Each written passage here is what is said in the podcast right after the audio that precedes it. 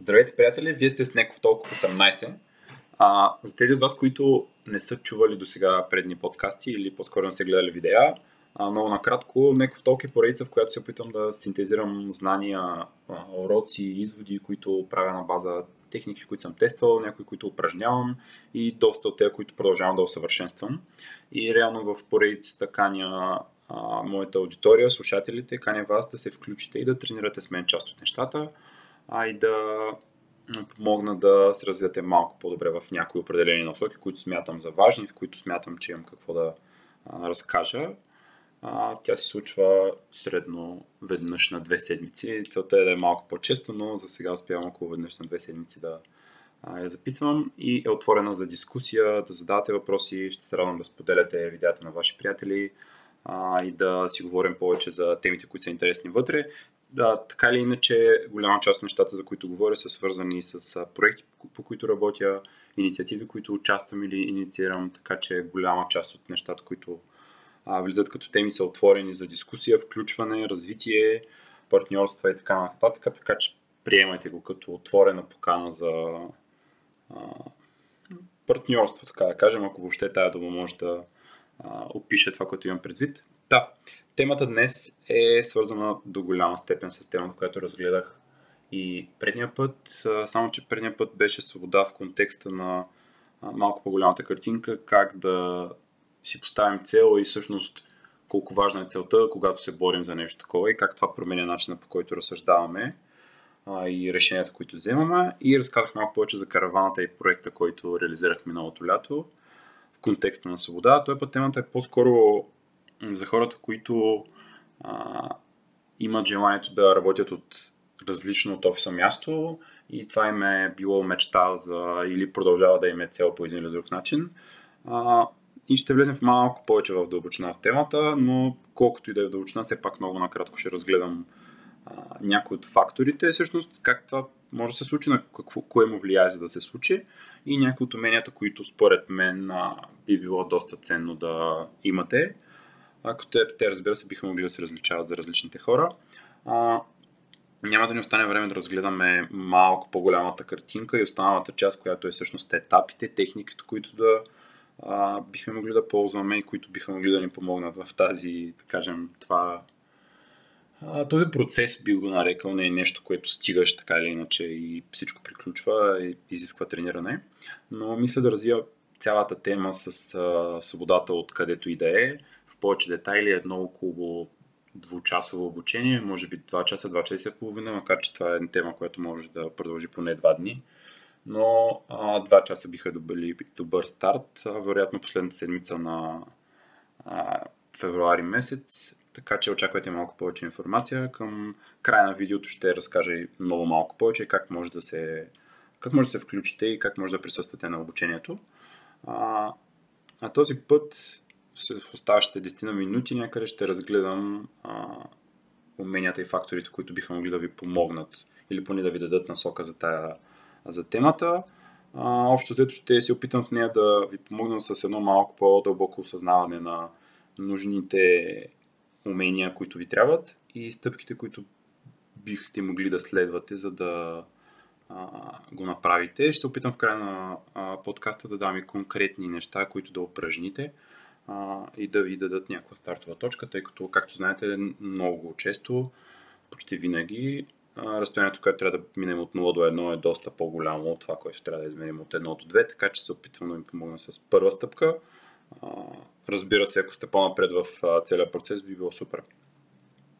Да, относно факторите, които влияят на това нещо да се случи, би го нарекал, че първо е доста голям процес и колкото и да изглежда лесно и да изглежда имагинерно по един или друг начин, а, всъщност има доста причини то да не се случва лесно. Има доста причини повечето хора да не могат да го правят или да не е практика в много фирми. А със сигурност целта на темата не е да вляза в дълбочина и да кажа а, всички трябва да работите ремонт а, и това е най-добрият възможен начин за работа. Въобще няма как по друг начин. Напротив, не отхвърлям офиса. А, това, че в момента това е моят стил на работа и предпочитам хората, с които работя да могат да им го предложа като възможност, е мой избор към момента. Това не означава, че изключвам а, възможността да събера в един момент а, част от хората, с които работя в офис, дори го планирам съвсем скоро. А, да, генерално не отхвърлям концепцията за офиса и със сигурност тя дава елементи и дава, има добавена стоеност, която трудно би могла да се препокрие с каквито и да е онлайн инструменти. Не го отричам, но със сигурност всеки трябва да потърси своята симбиоза между каква част от времето трябва да е в офиса и каква част от времето би бил продуктивен на друго място, но процесът е доста дълъг, включени са и външни клиенти, партньори, менеджери, хора, с които работим, така че затова разглеждам темата, за да дам повече конкретика и стъпки и да видите всъщност колко мащабно е цялото целият процес. В контекста на фактори, двете неща, които ще разгледаме с умения и фактори, а, факторите, които влияят съвсем накратко за мен са вътрешни и външни, защото много хора си казват, е, аз искам да го направя, обаче а, той шефа не пуска, нали, примерно, или то в нашата фирма трудно, той и аз да го направя, знам, че няма стане. Тоест, основно ги деля на вътрешни и външни, защото до голяма степен често се заблуждаваме, че външните фактори са повече, че са по-големи, че не може да се преборим с тях и че едва ли не те са статукото, закона, конституцията и няма как да въобще да си помислим даже да ги преборим. А, но много по-често от мои наблюдения и опит, всъщност вътрешните а, фактори са доста по доста по-влияещи на ситуацията.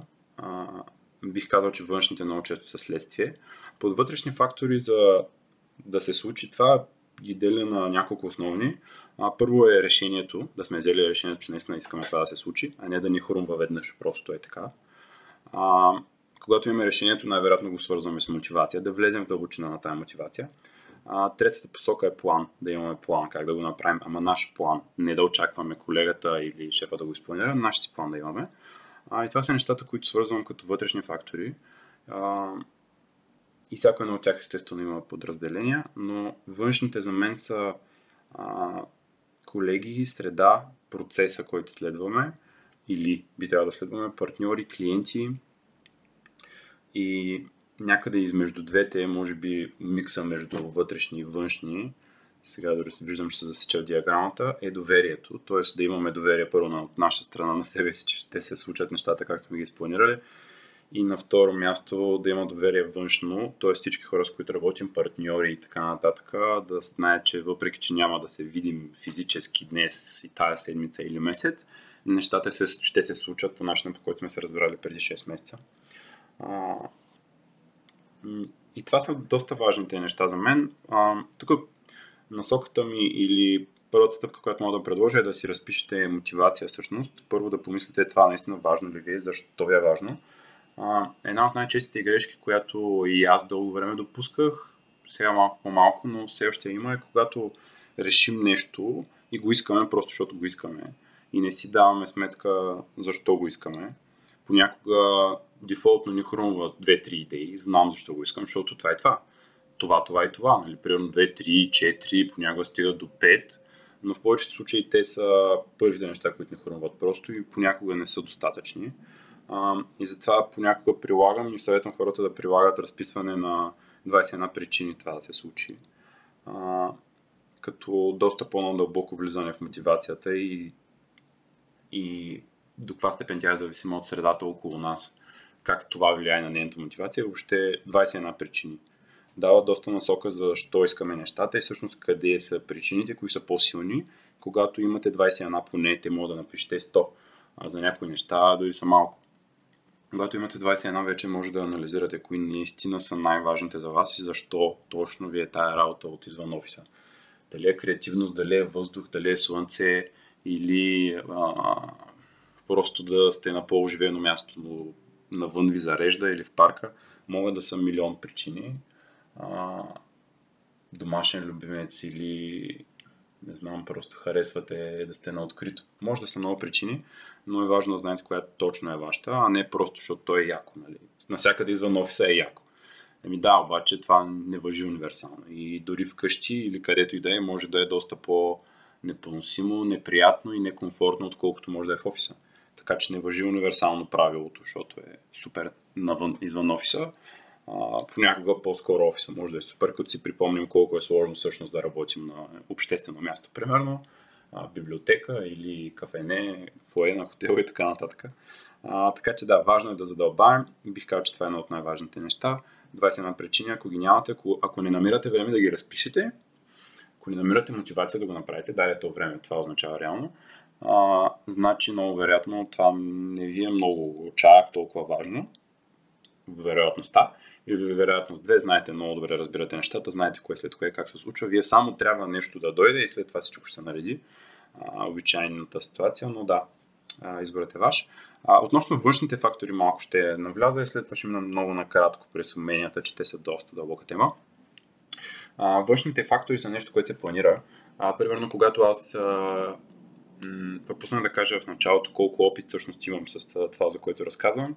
А, последните 3-4 години долу горе тренирам активно, бих казал и 5, но да кажем 4 години активно тренирам а, умението си да работя от различни места, като последните година и около 8 месеца го правя ежедневно, т.е. всеки един ден, зависи основно от моят план, а не от а, а, някаква адженда, която идва от някъде в страни.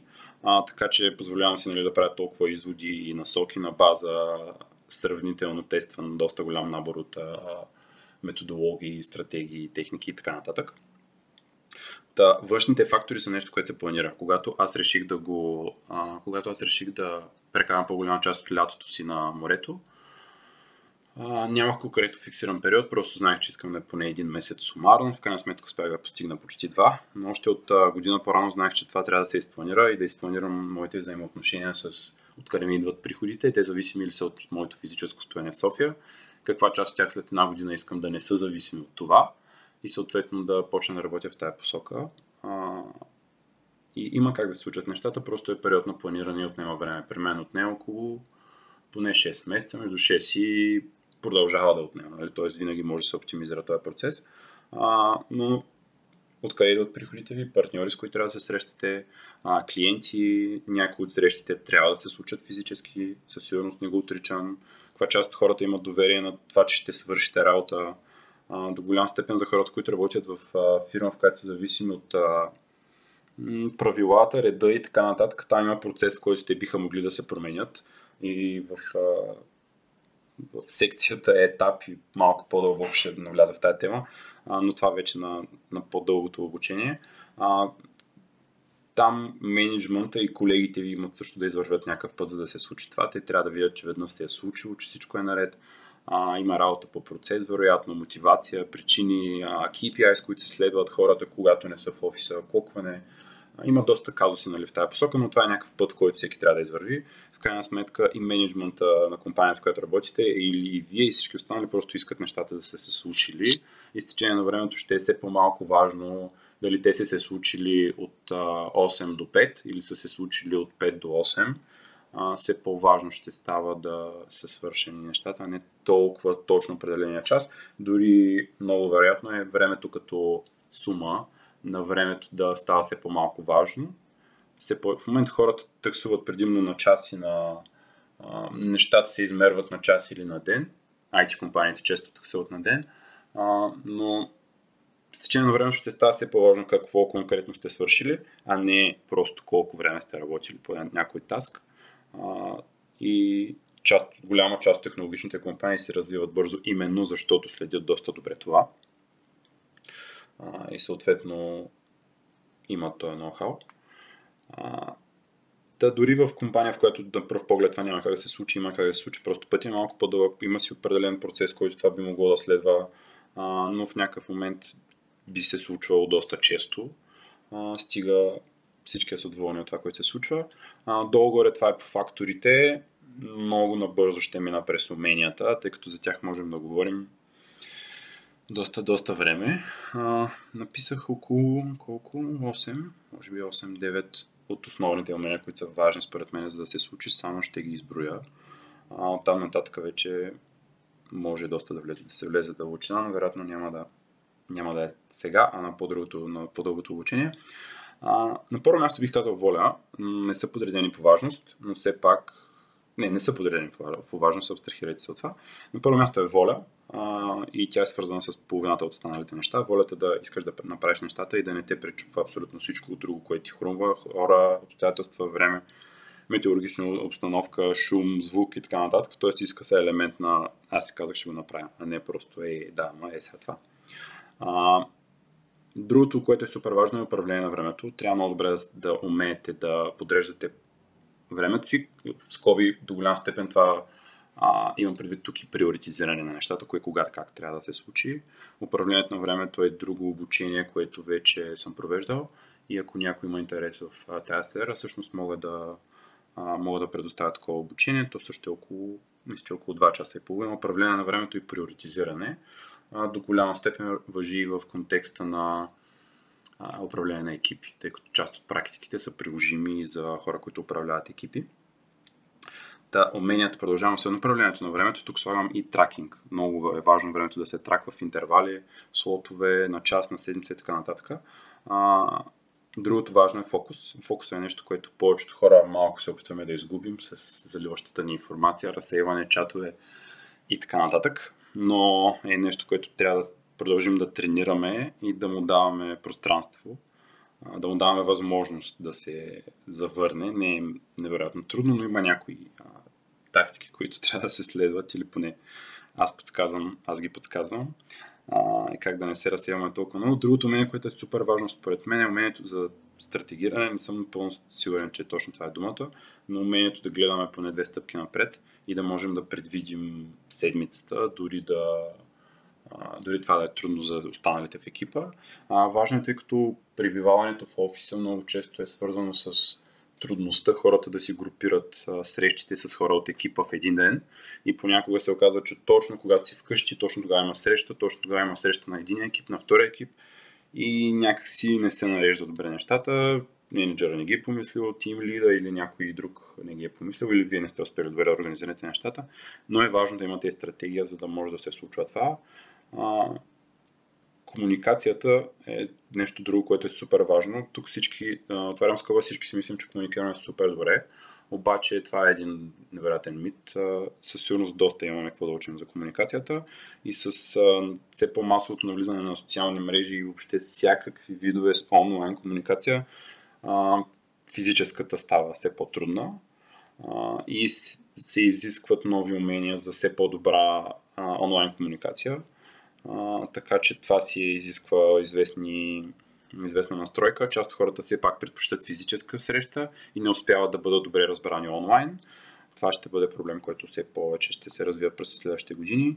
А, добра, добра комуникация добавям още нещо, което е важно по принцип за всички проекти, те и останалите де. А, отчетливост и репортинг. Отчетливостта е нещо, което не, не, не, не правим дефолтно, но когато не го правим дълго време, хората, с които работим, не са напълно уверени, че ние правим това, което трябва. Съответно, един лесен пример, ако вие сте свършили супер много работа и работите от а, хижа в а, Рила, примерно, звучи доста приятно, а, има вероятност да сте били 10 часа на компютъра и да се свършили супер много работа, но по-голяма част от хората, с които работите, включително менеджера, да не са хепи от това. И да си кажат никога повече, защото то нищо не се случи.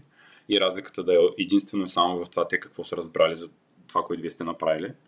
А, така че е нещо, което е важно, независимо дали работите в офиса или извън него, но бих казал, че е от най-важните неща за да се случват въобще проекти, да напредвате и да уважават нещата, уважават изборът ви да работите от а, извън офиса и дори да започнат в някакъв момент да го стимулират, нали, все повече да го търсят като ефект, ако наистина работи толкова добре.